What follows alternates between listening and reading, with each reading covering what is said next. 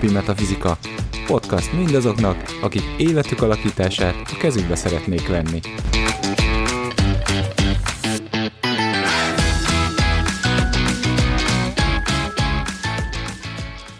Sziasztok! Ez itt a Mindennapi Metafizika következő adása. A mikrofon mögött Szekhal Metálka, Baraksó Gábor? És Szalkó Zsuzsi. No, hát a emberkísérleti talkshow második adása következik. Amikor is, ugye arra fogunk egy picit beszélgetni, hogy az előző adásban is beszélgettünk, hogy az értékek mennyire fontosak az emberi kapcsolatokban, és hogy mennyire ritkán kapcsolódunk tudatosan ezek mentén, mert nyilvánvalóan ha már valamennyire tudatosságot elértünk az életünkben, akkor azért vagyunk bizonyos emberekkel barátok, mert az értékrendünkben vannak közös elemek. De hogy ritkán kerül ez így ki az asztalra, és mondjuk azt, hogy ez ilyen vagy olyan, és a másik oldal ennek pedig az, hogy ha tudjuk, hogy valakinek valamilyen értékei vannak, és azok alapértékek, akkor azokat meg tartsuk tiszteletben, és ne sértsük meg, ugye. De ez ugye jó tudni, hogy mik ezek pontosan.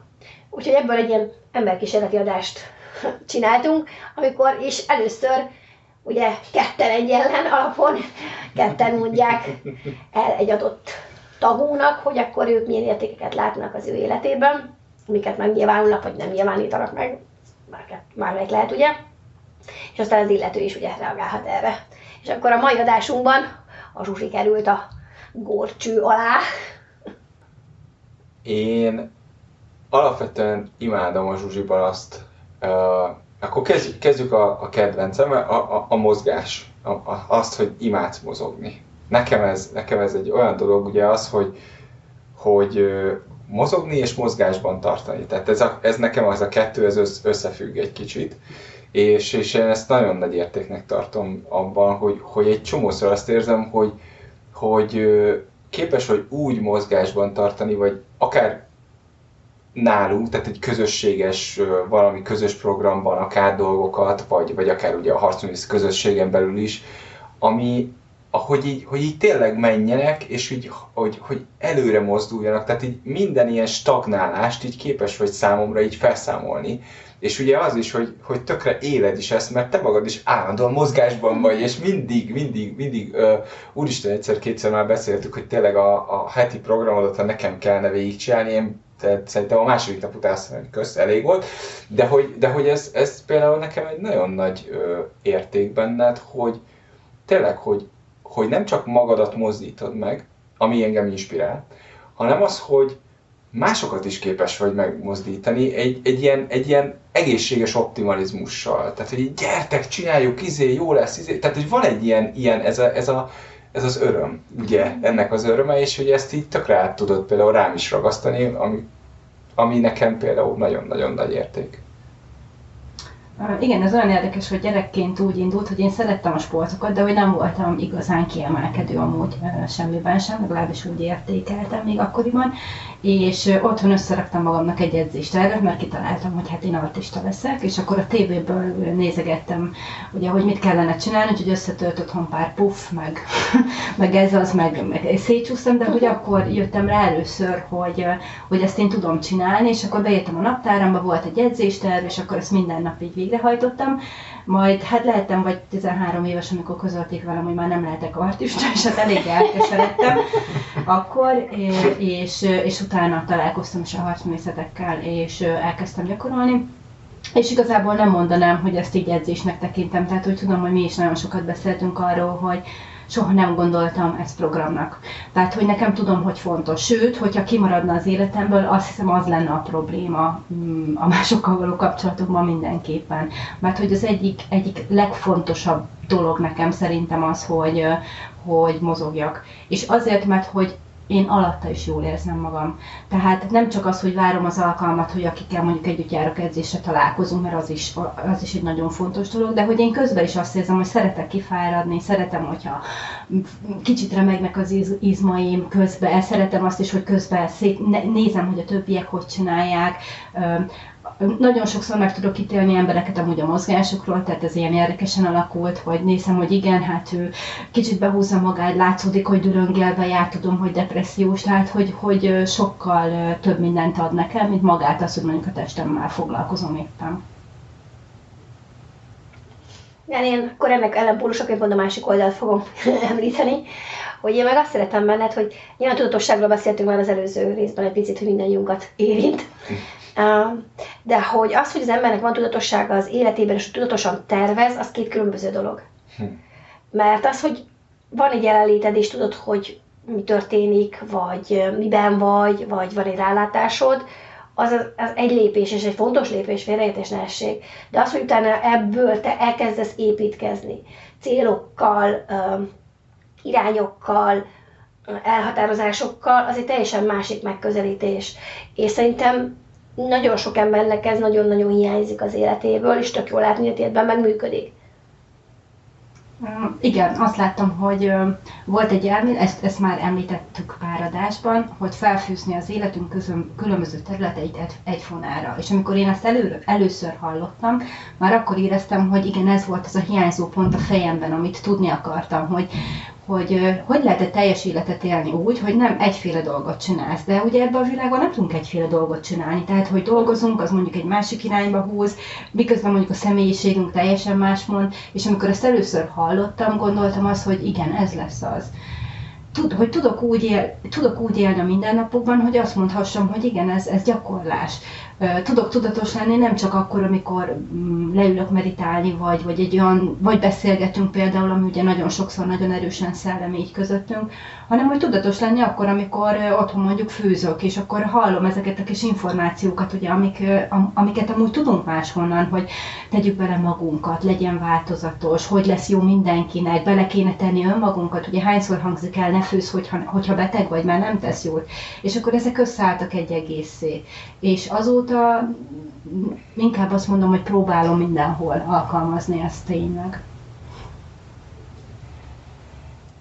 Nekem ehhez kapcsolódóan, ez a tudatosság és előretervezéshez kapcsolódóan egy másik dolog, aspektus jutott eszembe. Egyrészt az, hogy fú, tehát nekem ez egy kicsit összeáll a fejemben, de az, hogy, hogy szám, te vagy az egyik legempirikusabb ember, akit ismerek, aki képes másokba beleérezni, és, és, és figyelembe venni őket nagyon-nagyon erősen. És hogy nekem ez főleg ugye szintén szülőként ott jön ki, hogy, hogy amikor beszélgetünk egymással a gyerekekről, és ugye a gyerek nevelésről, ami egy igencsak ugye megosztó téma, de nekem főleg ennek kapcsán jön ki ez, hogy, hogy tényleg, hogy mennyire figyelembe veszed őket, és, és mégis előre gondolkodsz is. Tehát hogy, tehát, hogy ismered őket, és olyan dolgokat választasz, igyekszel választani nyilván, ez olyan, hogy mindenki mindent úgy próbál csinálni, hogy, hogy a lehető legjobb legyen nekik, de úgy, hogy nekik, tehát ők is benne legyenek. Tehát, hogy ez, ez, ez egy nagyon-nagyon-nagyon kardinális része számomra, amikor ezzel, erről beszélgetünk, hogy ők is benne vannak, és ez, ez, ez is például az, hogy az e- egyrészt az előre gondolkodás, meg tényleg az a, ez, az, ez, a, ez a másiknak, ez a figyelembe vétele.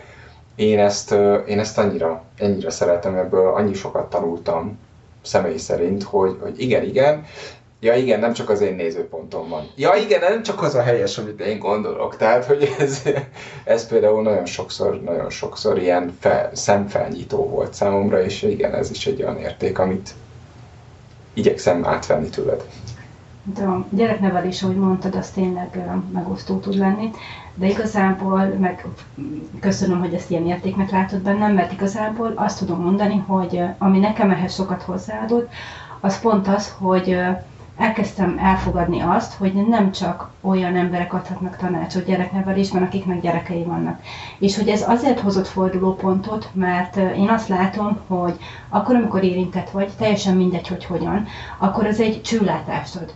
És akkor, amikor olyan emberek felé fordulsz, akiknek tényleg nincs gyereke, de emberként, tehát lássuk be, ezek az értékek nem változnak. Tehát ez ugyanaz mindenkinél.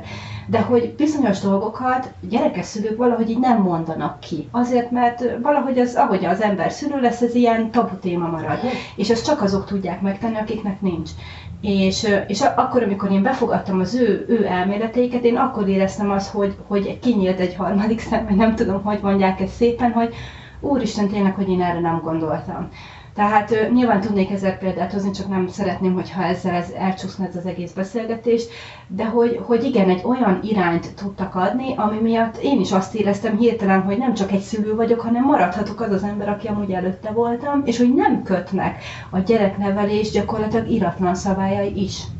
Úgyhogy ez, ez tényleg ez, ez egy nagy felismerésem volt amúgy. Köszönöm. Én nagyon szeretem, hogy van benne egy ilyen, hogy is fogalmazzam ezt, ilyen praktikus szellemiség. Igen, talán így tudnám megfogalmazni. Mondok is egy példát, hogy amikor ugye legtöbben halljuk azt, hogy jó, a, igazából csak egy helyzetben saját magadra vagy ráhatással magad tudod megváltoztatni, akkor tudod azért legtöbben azért neki megyünk ennek fejjel egy párszor. Hogy így jó, de azért nem lehet egy picit őt is. vagy a körülményeket vagy a kormányt, vagy a gazdasági helyzetet, vagy valamit, egy kicsit más is csináljon már valamit. Csak külső, csak külső legyen. Igen. És hogy benned ez el volt, amit megértetted, és hogy tényleg megértetted azt, hogy jó, te magadat tudod megváltoztatni, akkor minden helyzetben képes voltál azt nézni, hogy jó, akkor te mit tudsz ezen a helyzeten változtatni, hogy ezen a helyzet változzon. És ez szerintem ez egy nagyon fontos érték. Igen, érték is tud lenni, meg amikor próbálom átadni másoknak, akkor azt látom, hogy igen, van egy ilyen ellenállás, amikor azt...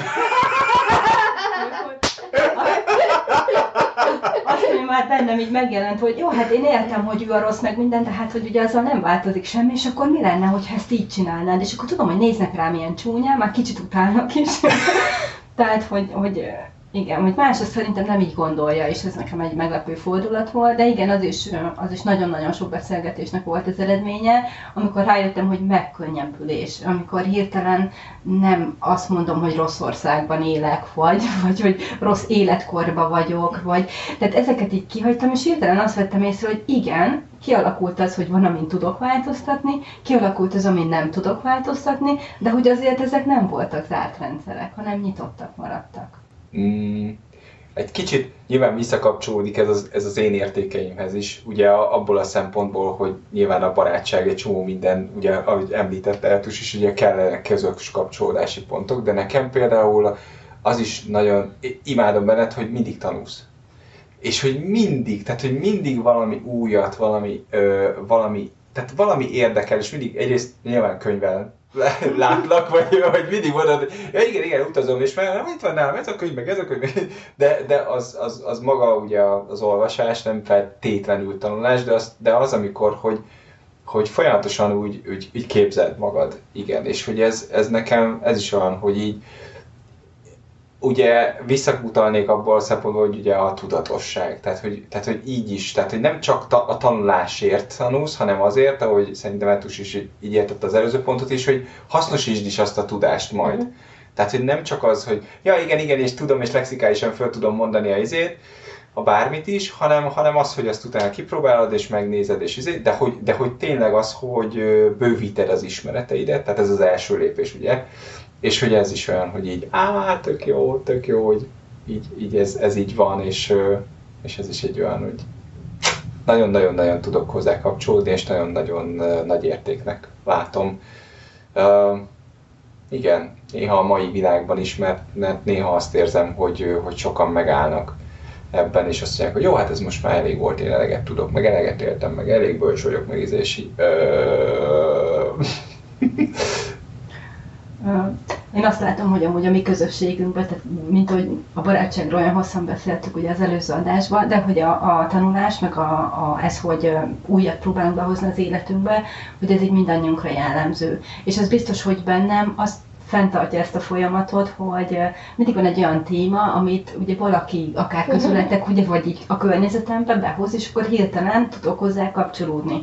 és ellentétben azzal, hogy ugye gyerekként az ember inkább le akarta tudni a dolgokat, vagy azért olvasott, hogy szórakozzon, most azt látom, hogy igen, ezek a könyvek, amik tudományos értéket tudnak képviselni, tehát igazából kicsit talán tanító jellegűek is, tehát azt mondom, hogy nehéz őket elolvasni, hogy azok is tudnak nagyon érdekesek lenni, és nem utolsó sorban iszonyat sok beszélgető témát adnak. Ami ugye nekem fontos, tehát hogy találkozok emberekkel, akkor kell valamiről beszélni, nem mindenkinél ugye jön be az, hogy akkor azt beszéljük, hogy jó, te mit itt csináltál, és boldog vagy-e?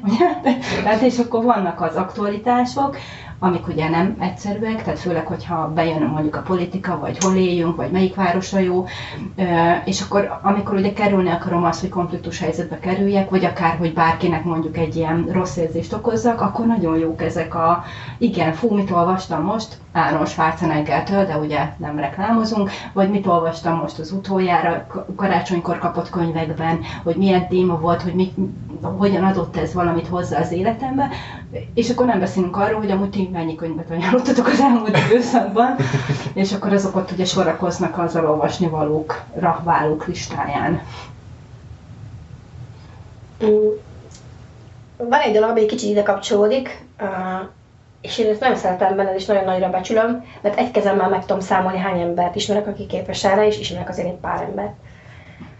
Ami pedig az, hogy amikor te mondjuk vitázol valamiről, és hallasz olyasmit, ami ellentmond a, a te jelenlegi álláspontodnak, akkor nem zársz le.